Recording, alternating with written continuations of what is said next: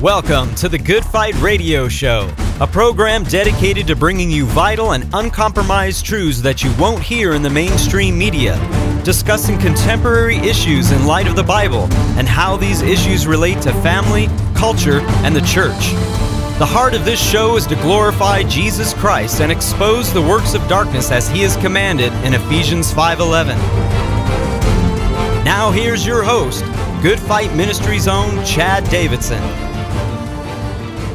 Welcome back to the Good Fight Radio Show. I'm your host, Chad Davidson of Good Fight Ministries. And with me, as always, is the president and founder of Good Fight Ministries and pastor of Blessed Hope Chapel in Simi Valley, California, Pastor Joe Schimmel. How are we doing today?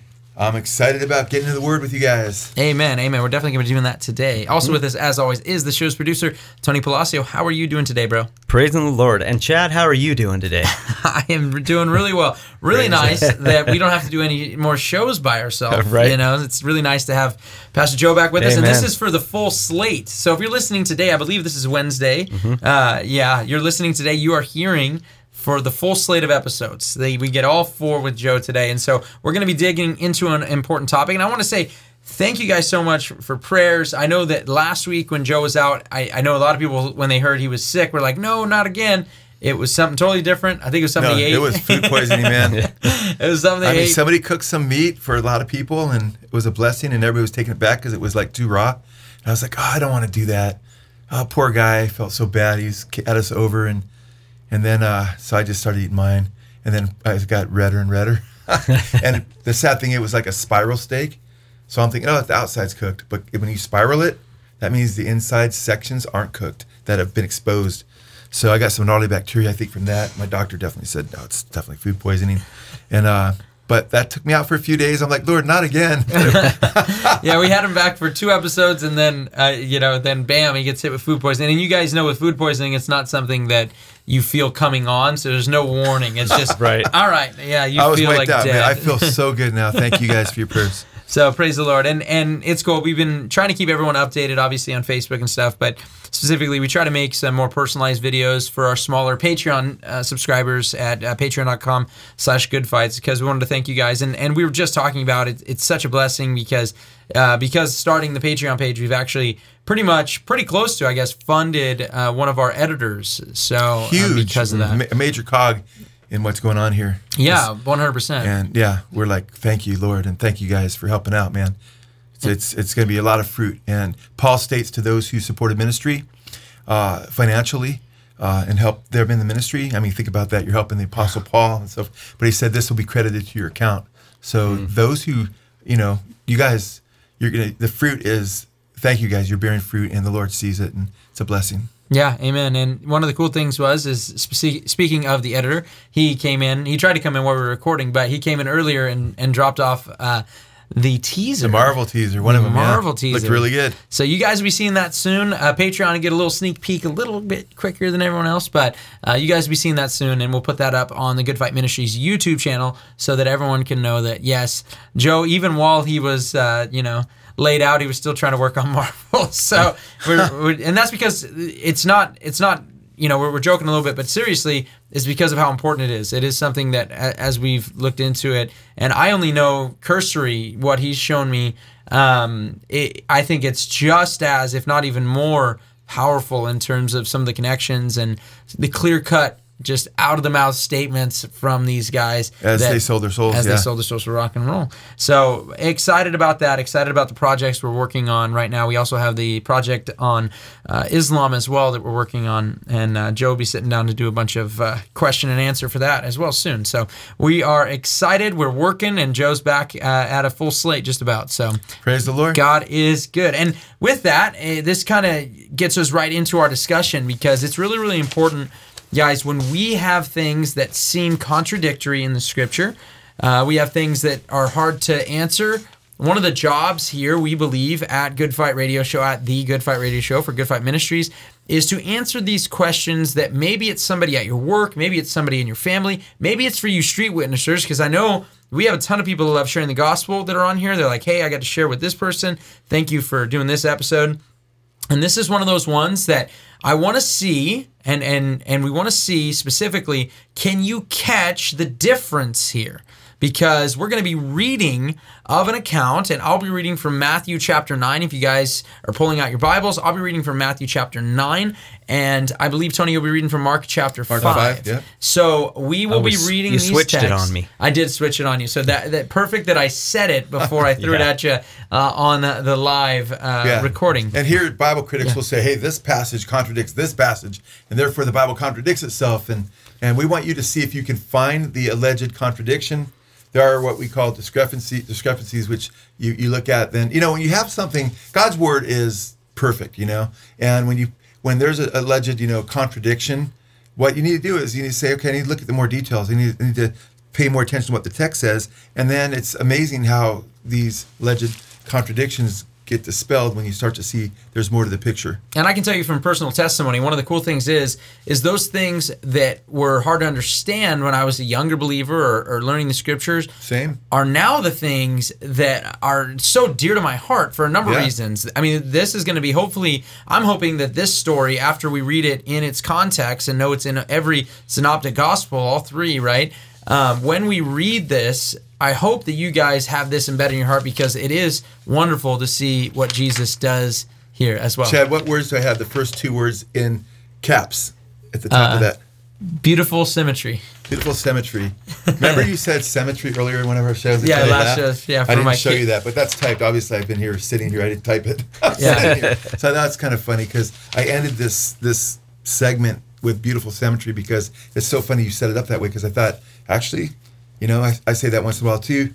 For years, I've been saying like the Abraham being offer up Isaac, the the stories that seem the most hard to understand and God, what are you doing there? It sounds so sad, and then they become the most beautiful because He's offering up His only Son. Abraham is a picture, the first passion play uh, as a picture of what God would do with the Father would do with Jesus and His love for us, and and uh, it's it's just glorious how uh, you know you you look at the Arminian Calvinist debate, you know, and you start to see, wow, God is sovereign. He is in total control. But then you realize, but we're so free. And then it's not the Calvinistic form of sovereignism where we're all puppets and everything's predetermined. Even the evil things we do are pre-scripted by God and we have to do them. And therefore, people are sent to hell forever for something God pre-scripted them to do before they even existed. And they couldn't do anything but do exactly what He wanted them to do. Which is, by the way, how is that sin? If God scripted you to do it, you did exactly His will. You know, and it's not that.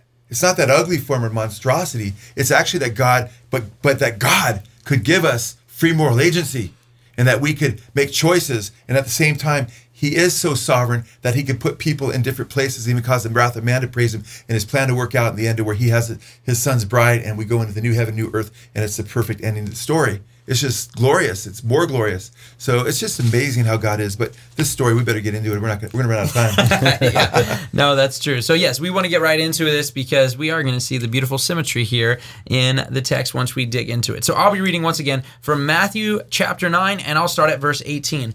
While he was saying these things to them, a synagogue official came and bowed down before him and said, "My daughter has just died, but come and lay your hand on her, and she will live." Jesus got up and began to follow him, and so did his disciples. And a woman who had been suffering from a hemorrhage for 12 years came up behind him and touched the fringe of his cloak. For she was saying to herself, If I only touch his garment, I will get well. But Jesus, turning and seeing her, said, Daughter, take courage, your faith has made you well. At once the woman was made well. When Jesus came into the official's house and saw the flute players and the crowd in noisy disorder, he said, Leave, for the girl has not died, but is asleep. And they began laughing at him. But when the crowd had been sent out, he entered and took her by the hand, and the girl got up. This news spread throughout all the land. So now, Tony's going to be reading from Mark 5. Find the contradiction. Tony, All right, let's this do is it. this is a bit longer than your version in- Alleged contradiction. in, Matthew. So Which is weird because it's in Mark, which is uh, known for brevity. or Mark, yeah. Yeah. So this is starting in uh, Mark. It's Mark five, verse twenty-one. When Jesus had crossed over again in the boat to the other side, a large crowd gathered around him, and he stayed by the seashore. And one of the synagogue officials, named Jairus, came and, upon seeing him, fell at his feet and pleaded with him earnestly, saying, My little daughter is at the point of death. Please come and lay your hands on her, so that she will get well and live. And when uh, and he went off with him, and a large crowd was following him and pressing in on him. A woman who had had a hemorrhage for 12 years had had endured much at the hands of many physicians and had spent all that she had and was not helped at all, but instead had become worse. After hearing about Jesus, she came up in the crowd behind him and touched his cloak, for she had been saying to herself, If I just touch his garments, I will get well. And immediately the flow of her blood was dried up, and she felt in her body that she was healed of her disease. And immediately Jesus, perceiving in himself that power from him had gone out, turned around in the crowd and said, Who touched my garments? And his disciples said to him, You see the crowd pressing in on you, and you say, Who touched me? And he looked around to see the woman who had done this. But the woman, fearing and trembling, aware of what had happened to her, came and fell down before him and told him the whole truth. And he said to her, Daughter, your faith has made you well. Go in peace and be cured of your disease. Now, getting back to the uh, synagogue official's daughter. While he was still speaking, people came from the house of the synagogue official, saying, Your daughter has died. Why bother the teacher further? But Jesus, overhearing what was being spoken, said to the synagogue official, Do not be afraid, only believe. And he allowed no one to accompany him except Peter, James, and John, the brother of James. They came to the house of the synagogue official, and he saw a commotion, and people loudly weeping and wailing. And after entering, he said to them, Why are you making a commotion and weeping? The child has not died, but is asleep. And they began laughing at him. But putting them all outside, he took along the child's father and mother and his own companions, and entered the room where the child was in bed. And taking the child by the hand, he said to her, Talitha cum, which translated means, Little girl, I say to you, get up.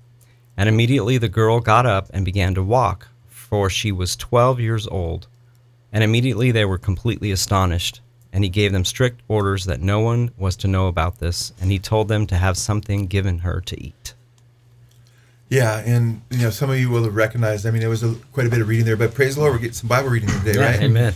Uh, you know, the the difference in Matthew and Mark, is, if you just take it at face value, uh, obviously, you know, Mark is a longer version. Not only longer in just the story with Jairus and his daughter, but longer is in in the description of, you know, what happened with the, the woman in the touching his cloak. You know, but it's interesting. You know, scholars point out, you know, of course, that uh, Matthew tends to abbreviate uh, a lot of the, the miracles. You know, Yeah.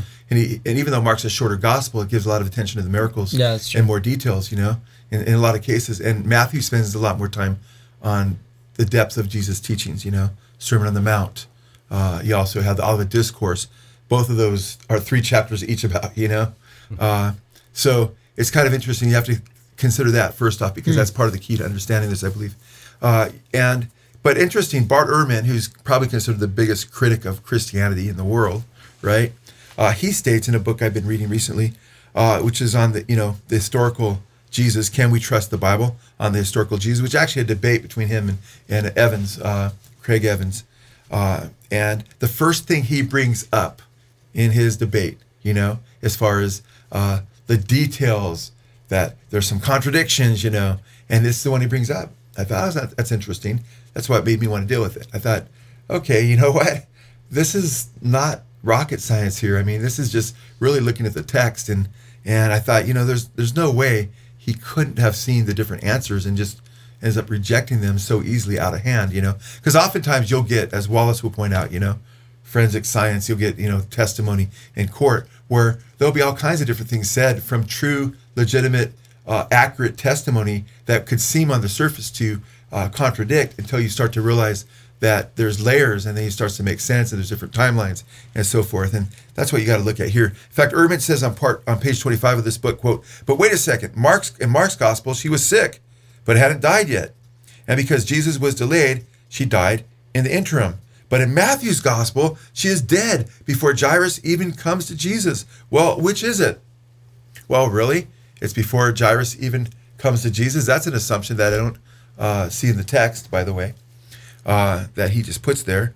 But when you compare the two texts, it's quite interesting because Matthew abbreviates both of these healings, you know, and uh, Mark gives us uh, a deeper background. According to biblical scholar uh, Craig uh, Blomberg, I think it's interesting what he says, although I disagree with his solution to this, although he ha- makes some points that I believe are helpful that agree with what I'm going to try to share with you guys.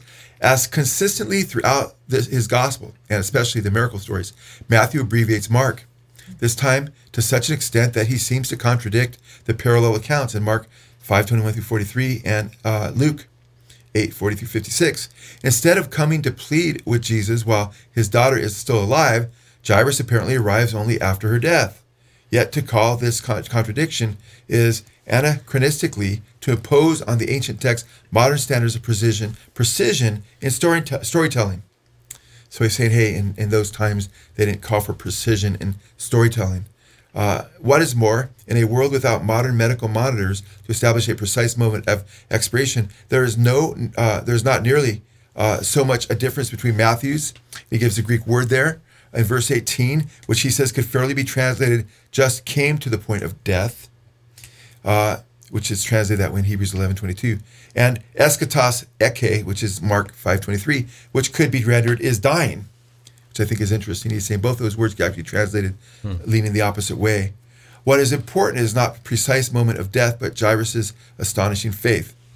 Well, I agree and I disagree. I said it is important to get for accuracy is definitely important here. I believe uh, to you know at least it needs to you know make sense. You know, so it's interesting. There's a, a second solution that I believe makes a lot of sense, which I find make a lot more sense anyway.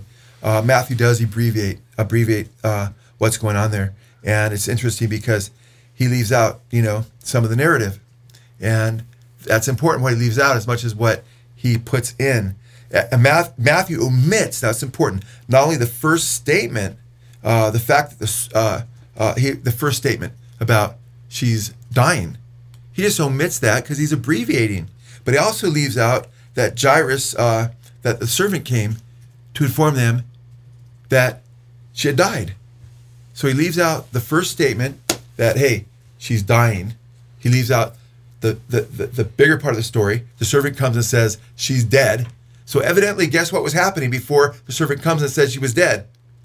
She was dying. Dying, yeah. So there's two things happening in one text that actually give us a clue that there's more to the picture here, which I think is very important. So there's two statements, not one.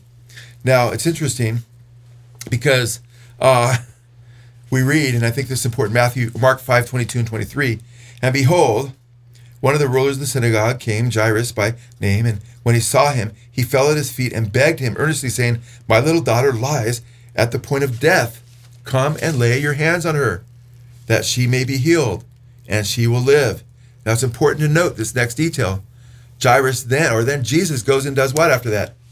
He heals a woman, right? That touched the cloak. So there's a parenthesis there. And just after this, we read this in Mark 5:35. While he was still speaking, people came from the house of the synagogue uh, official saying, "Your daughter has died. Why bother the teacher further?" Hmm. Okay. Kind of lines up with the other one. It lines up exactly. Beginning of the other. Right. And I haven't gone through this with Tony or, or Chad yet, right? You've already seen it. So what's really happening here? The ruler of the synagogue first comes pleading for Jesus to heal his daughter who's dying. Uh, then folks show up from the house to inform him that she's died, right? So there's really two reports and uh, to Jesus that are presented to him, not one, right? And she was near death, and then she does die. So what's interesting here in the Matthew account, Matthew 19, 18, the ruler of the synagogue says, My daughter has just died, but come lay your hand on her and she will live. Well, when did that happen? Well, first she was dying. Then he finds out that she's died. Okay? And then Jesus overhears it. And he's pleading for Jesus, yes, please come heal her. Jesus is already on it because he already overheard it too, right? Because he's God. Amen. So this was just a reiteration, reiteration of the first request with the situation having become obviously more dire. No pun intended there. Uh, so it's interesting here. So uh, this just, you put it together and you see that this whole question about, you know, which was it? It's both. You know, she was dying. And then what happened?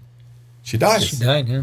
Right? And then what does Mark what does what does Matthew do? Since he abbreviates the story, he just wraps it all into one question and has Jesus shows where Jesus goes and heals her. And by the way, it's interesting, you read both times that when Jesus goes to her house, you know, in Jairus' house, uh, both times he says she's not dead, but she's alive. There's no contradiction there because, you know, he was bringing her to life.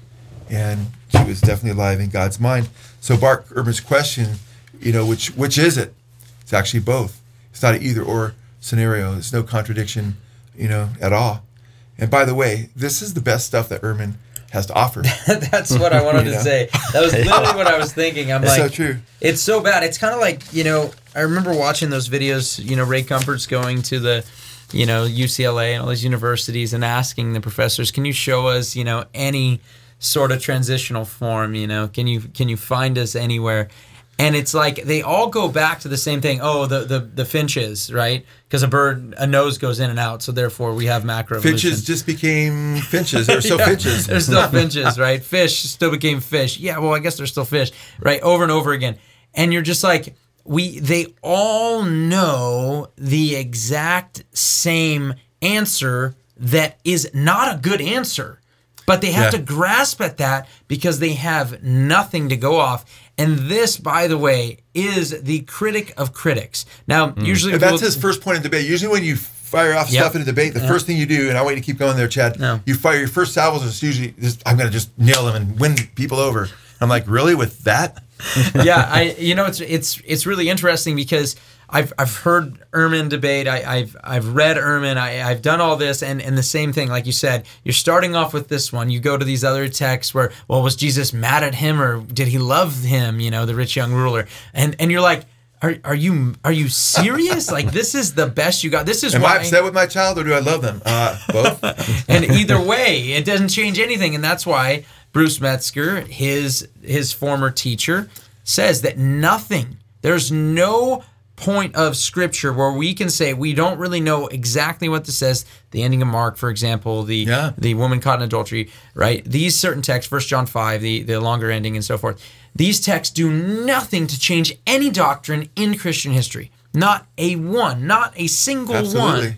And this is why he grasps at straws. And even this, when Tony and I were waiting, because you mm-hmm. sent it, you you sent it in the thing. Hey, let's talk about this this week.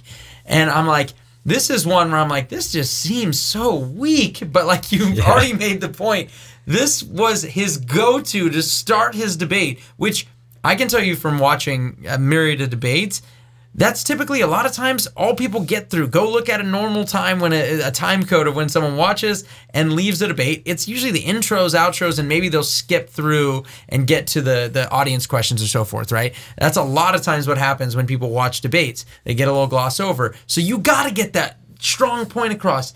And this is what you went with, Bart. Yeah. Mm-hmm. Yeah. And actually, he set out to write an entire book about how Jesus is God in the Gospel of John.